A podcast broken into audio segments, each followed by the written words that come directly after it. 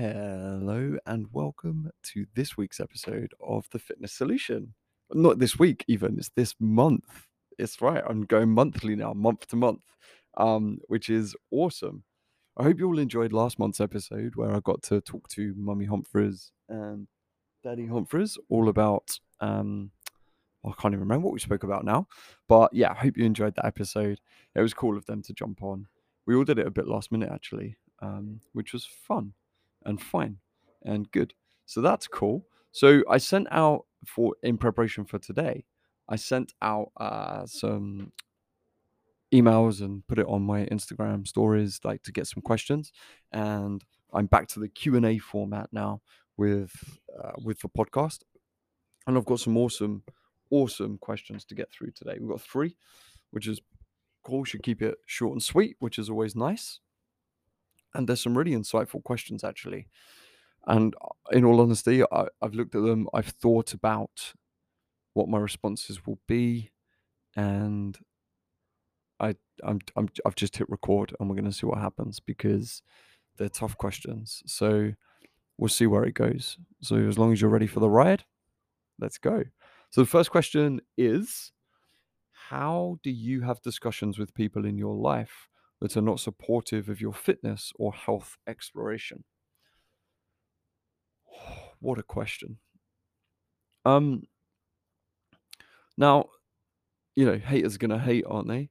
Like it doesn't matter what we do in life. It doesn't matter whether you're I, I and in fairness, I've experienced this an awful lot in my life. Like if you look at my life, I've gone through some very odd careers. Eh, I don't know how long you've been around listening to me and stuff, but you know, when I was an actor and when I decided that I wanted to become an actor at school, I know lots of people were up against me, or they weren't up against me. They just thought it was stupid. They didn't think. I know one guy said you're not good looking enough to be an actor. Um, other people just clearly didn't think I was talented enough, and all kinds of things. Um, and then even as a personal trainer, people have mocked me, mocked my body, uh, mocked all kinds of different things about me, about what I do, about how I'm going to do it, and about what um and about what I am trying to achieve as a personal trainer. And so therefore I've developed this ability, I've developed this um I've developed this resilience against people's opinions that's only come through necessity, I suppose you could argue. And I think that's genuinely the best way to go about it is you develop a thick skin and you just go, you know what, your opinion doesn't matter to me. Because essentially, at the end of the day, if their opinion isn't supportive of what it is you're trying to achieve, and if it isn't supportive of what you're doing, then they're clearly people who are misaligned to you in somewhat eh, or in some way. They're clearly people who are misaligned to your values and on what you're trying to do. And I just don't know why you'd spend time with those people, or even not even spend time with those people, but I don't know why you would even place value on their opinion of you.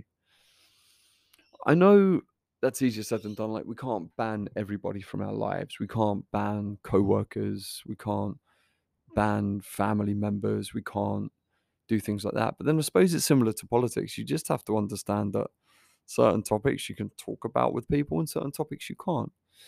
And if you know you're not going to get a decent response from people when you bring up your health and fitness from them, just don't bring it up around them. Don't expose them to it. And by not exposing them to it, you're therefore not exposing yourself to their negative opinion on it. And therefore, it will protect them and it will protect you. And therefore, overall, it will protect your relationship. Now, this obviously is easier said than done. Like, that's for co workers and friends and things like that. But when it comes down to obviously somebody a bit more significant, i.e., a partner, um, it's obviously going to be a little bit more difficult. And in that situation, I think really you just have to you have to hope that they're. I I think in many ways if it's a partner they're normally reticent through fear for themselves. Um, that they're worried that you're going to change too much, or they're worried that you're gonna you're gonna sort of move away from them too much, and you'll become this different person. And and change is something that always challenges people, um, especially in a relationship. I mean, I, I I'm quite an embracer of change, but many people aren't, and I understand that. And then I suppose it's about having a conversation with that person and saying to them directly that, you know, I'm, I'm doing this because I believe it will give me more value. It will give me the ability to put more into our relationship. It will give me the ability to put more into loving you. It will help me heal my relationship with myself, or it'll help me heal my relationship with food, or it'll help me heal my relationship with, you know, whatever, X and therefore by doing that i can then make sure that i'm going to be more present and better in our relationship for both of us and and you kind of i suppose in some ways you have to frame the benefit of it for them as well as the benefit of it for you and then if it's like you know they find it difficult they don't want to change their dinners or whatever all these things i know i'm going through the whole list but all these things are things i've come up with um, or I've come up against as a trainer with clients. And and then in those situations, it's a case of managing it, and it's just a case of going, okay, well, I'm, and it's a case of kind of. There's a phrase I love that we learned at drama school called, "Sometimes you have to be selfish in order to be generous," and therefore, if they don't want you cooking certain dinners then just be like, okay, that's fine. I'm I I have to do this for me. I need to have these dinners. So I'm going to cook this for myself. And if you want to cook yourself something else, then that's absolutely fine. I'm not stopping you. Like I'm not going to get in your way. If you don't like this, that, and this, that's fine. You can cook something else for yourself and just put it back on them. And you'll be amazed that when you take that stance, when you put that boundary in place and you respect yourself enough to to say, I am not gonna bend on this, and therefore you're gonna have to change your behavior because of it. Um, you'd be amazed how quickly they will then start eating the food that you're cooking. Um, and I, I think that's really it. Like the main thing is really just don't if people if they're people who are not supportive for you or supportive of you or anything like that, then you clearly, clearly just should probably, if you can, just stop engaging with them in that manner. Those and, and putting in boundaries like that is probably one of the best things you can do. Right, I think I answered that adequately. Uh, right, next question. How do you escape the feelings of selfishness when prioritizing the structure that you are trying to make consistent for yourself? Interesting question. How, let's say it again, how do you escape the feelings of selfishness when prioritizing the structure? I think well, this this clearly relates to my uh, last answer in the sense that you have to be selfish in order to be generous. I'm sure you've probably heard that classic thing or seen that classic thing on Instagram that you can't pour from an empty cup. Well, it's kind of the same thing. Um, it's not selfish if it means that you can help others better. It's not selfish if it means that you can then put that energy into somebody else's into your relationship with somebody else. It's not selfish to look after yourself. In fact, I'd argue it's the opposite of selfish. It's altruistic. Because what is selfish is when you're not in your best place and therefore you're you're putting more of a demand on someone else. That's selfish when you're not in your in your strongest sense of who you are and your confident self and you're attaching insecurity or you're you're reflecting insecurity or you're you're putting all of those negative feelings and worries and and fears into your relationship with somebody else and therefore it's putting a stress on them. That's selfish.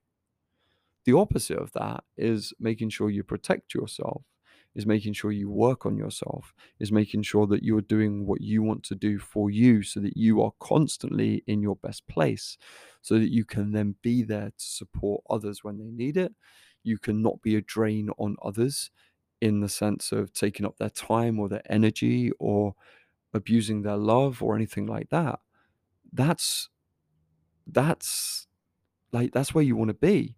You want to be in a place where you're almost non-reliant on others um so by being by being by prioritizing your own self you're not you're not being selfish. It's the opposite of selfish. It's altruistic. Because the selfish thing to do is to expect somebody else to fix it for you. That's the selfish thing to do. Because you're not willing to to do what's required for you. And that puts and by kind of offloading that responsibility that's selfish because you're not willing to do it yourself. Selfishness is an interesting concept isn't it? It's so demonized in our society. You should never be selfish. You should always share etc etc but actually there comes a point when sharing isn't caring i suppose. There comes a point when um actually selfishness is the best option. And and i suppose it's just the way we frame it. Selfishness isn't what you perceive to be selfish.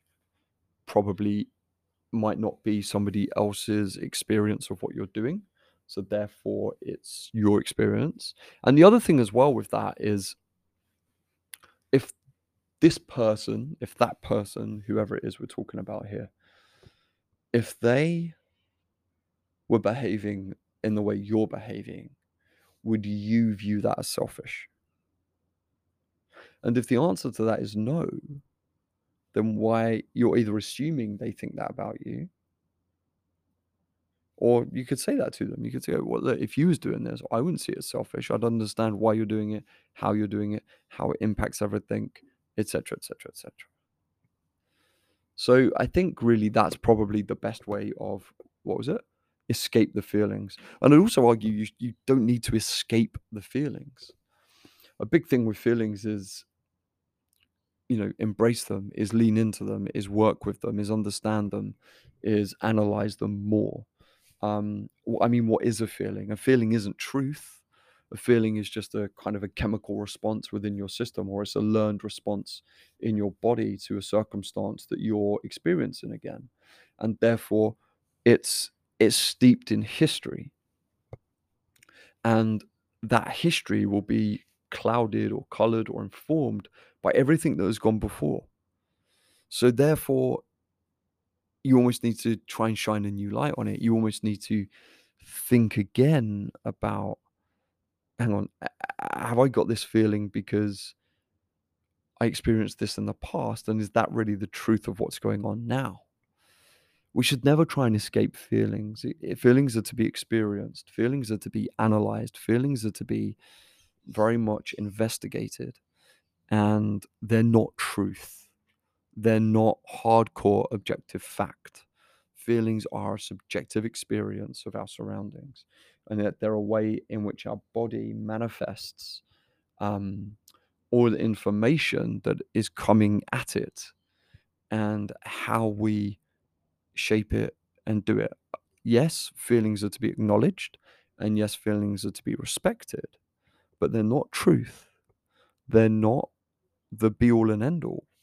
And the more you can look into whether the feeling is the reality of what is going on, and the more you can almost separate what you're feeling to the actual truth, then that's really the best way, I suppose, to escape the feeling.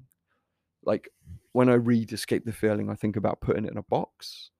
And that's not what you need to do. Like put in a box and don't deal with it really the best way to escape it is to lean into it, is to investigate it, is to confront it, is to question it, is to look more into it, is to ask the questions of those who are making you feel that way, to really dig into the truth.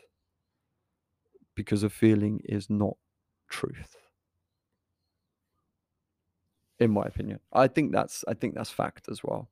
I believe that's like I'm not a psychologist, but I do believe that is the psychological fact of feelings and emotions. That's another question, isn't it? Are feelings and emotions the same thing? I don't know. I might have to hand that over to Instagram, see what the result is. I'll let you know next next month. Right. And the third question for today What are some of the most deeply ingrained tenets of harmful diet culture that people may not even be aware are a part of their everyday life and thought process? Interesting. Very interesting. Let's say it again.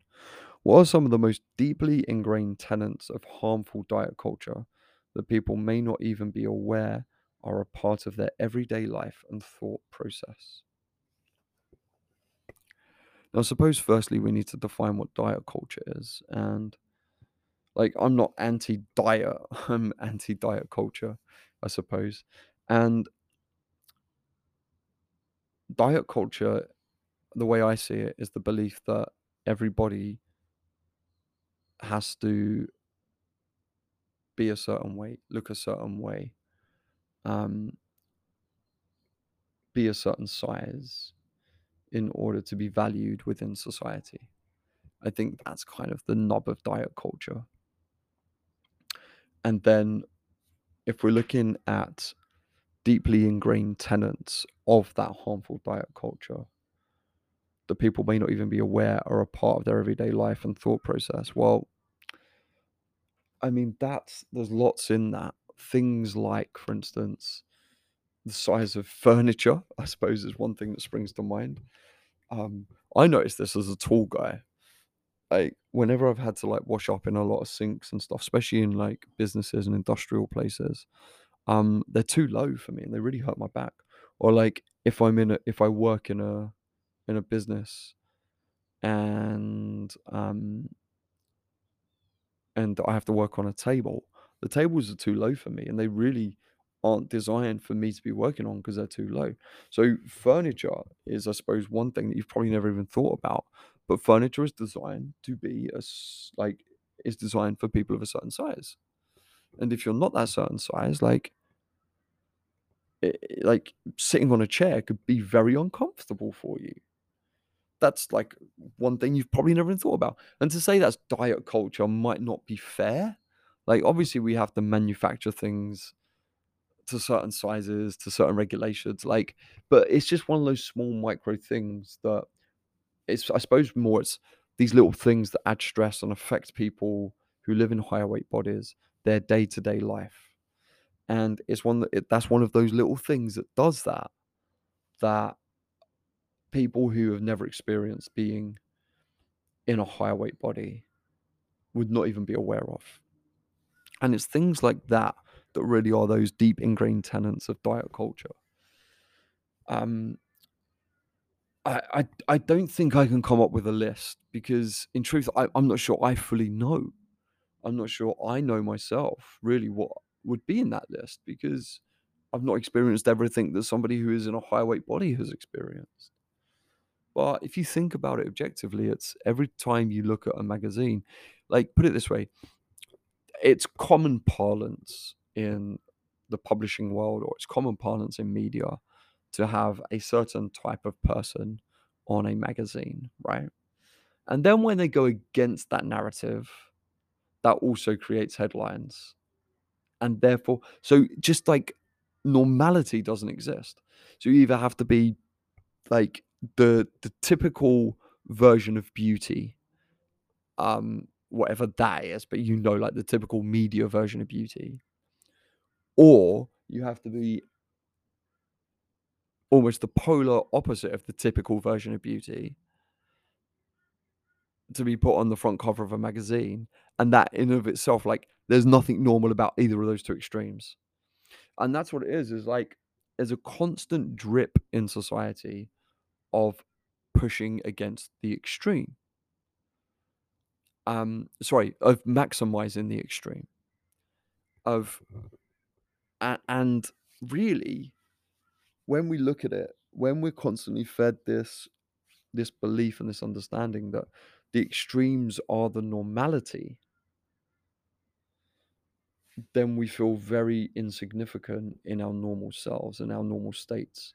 And and that's what's wrong with it really because our normal selves and our normal states are what is so beautiful about life. Like that's the most beautiful thing is that we're normal And that's beautiful and that's epic and that's wonderful because actually being normal takes a lot of pressure off you when you understand that you're just normal. You're just a normal human being doing a normal thing in their normal lives, in their normal days. You know, not everyone is extraordinary. And we don't want everyone to be extraordinary because when everybody is extraordinary, it creates an extremely unsavory situation for everyone involved. It creates ego, it creates a, a, toxic culture, a toxic society. And that's kind of what diet culture perpetuates. Diet culture perpetuates this extraordinary version of reality. And therefore, it becomes toxic to us being society. And therefore, we never feel good enough. And therefore, we end up spending money on trying to reach extraordinary when it's not possible. And realizing that extraordinary doesn't exist for 99.9% of all humanity is really the most important thing. Um, yeah, I, I kind of don't know. Um, not even being aware of that are part of their everyday life and thought process. I mean, I just think it's, I think we all experience an element of not being good enough an element of imposter syndrome, an element of not being worthy in life. You know, whether it's finances, whether it's our physical shape, whether it's our fitness, whether it's where we live, what we do. You know, we live in a world where looking up is what's most important. And therefore, you're constantly if you, all you're doing is looking up, you're constantly thinking you are down. Um, and that's no good, really. And I suppose it's that. I suppose you could argue it's capitalism. Um, there, there's a lot kind of, when you really look deep into it. There's a lot of stuff that kind of feeds into this unworthiness feeling. It's you know you can even argue like the whole. I read a good book on it actually about um, like being a millennial and experiencing burnout and and things like that. Uh, what was the book called?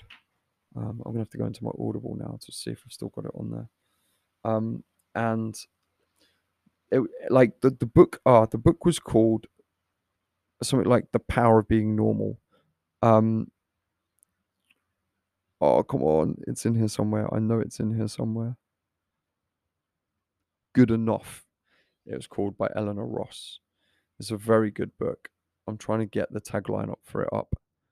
Um, the tagline is the myth of success and how to celebrate the joy in average. And I think that's it, really. We've lost the ability to celebrate the joy in being average because we are sold, especially millennials, we're sold this myth of being awesome, this myth of being the best, this myth of being the greatest, this myth of always being on top this myth of how many followers do I have? And all of that feeds into diet culture because we're also told that, you know, the problem is ours, that, you know, our bodies are a result of our of our misbehavior or mistreatment. And the truth behind that is probably very small compared to the reality of of really what goes into it. And and and you know the changes that we can make to our body by adopting more healthful behaviors is not what we're sold in the media. It's not what we're sold at the gym. It's not what we're sold in many places simply because simply because it doesn't sell and that's kind of it I suppose. Yeah, I think that's it. I'm sorry if you was expecting a big list of things of tenants and stuff, um, but it's probably quite a hard thing to to talk about um, or to just say, well, it's this because everybody's subjective experience of life is different, right? We all have a different human experience and we all experience different things. And I don't know what you're experiencing, so I can't come up with a list of what's in your life. and I've not fully. Well, I do experience diet culture, of course, everyone does, but it affects me differently because I'm not in a higher weight body compared to somebody else. So judging that as well is quite hard and understanding that, etc., etc., etc. But that is it. I'll leave it there. So I am done. So thank you so much for listening to uh, this this month's episodes, February 2022, number 101 of the Fitness Solution. Thank you so much for listening. Listen, um, this month I'm trying to produce a blog every um month, one blog a month this year. I might go for two, one month or whatever, but the minute one blog a month is my goal. And this month I produced one that's all about how to start your fitness journey, um, which you could argue being called the gym starter, I probably should have done well before today, or I published it about three days ago. Um, but you know, self compassion needs to kick in. I didn't write it, uh, but I've written it now.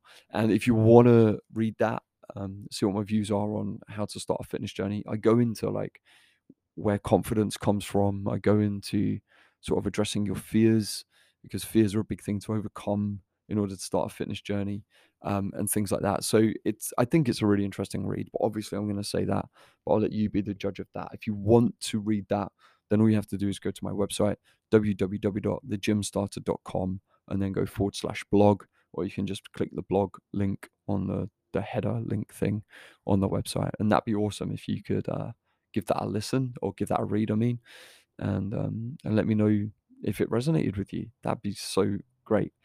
Thank you so much for being here. Thank you for listening to this Q and A episode of the Fitness Solution. And if you need anything, you know how to get a hold of me. Peace, love, and protein. Ciao, ciao.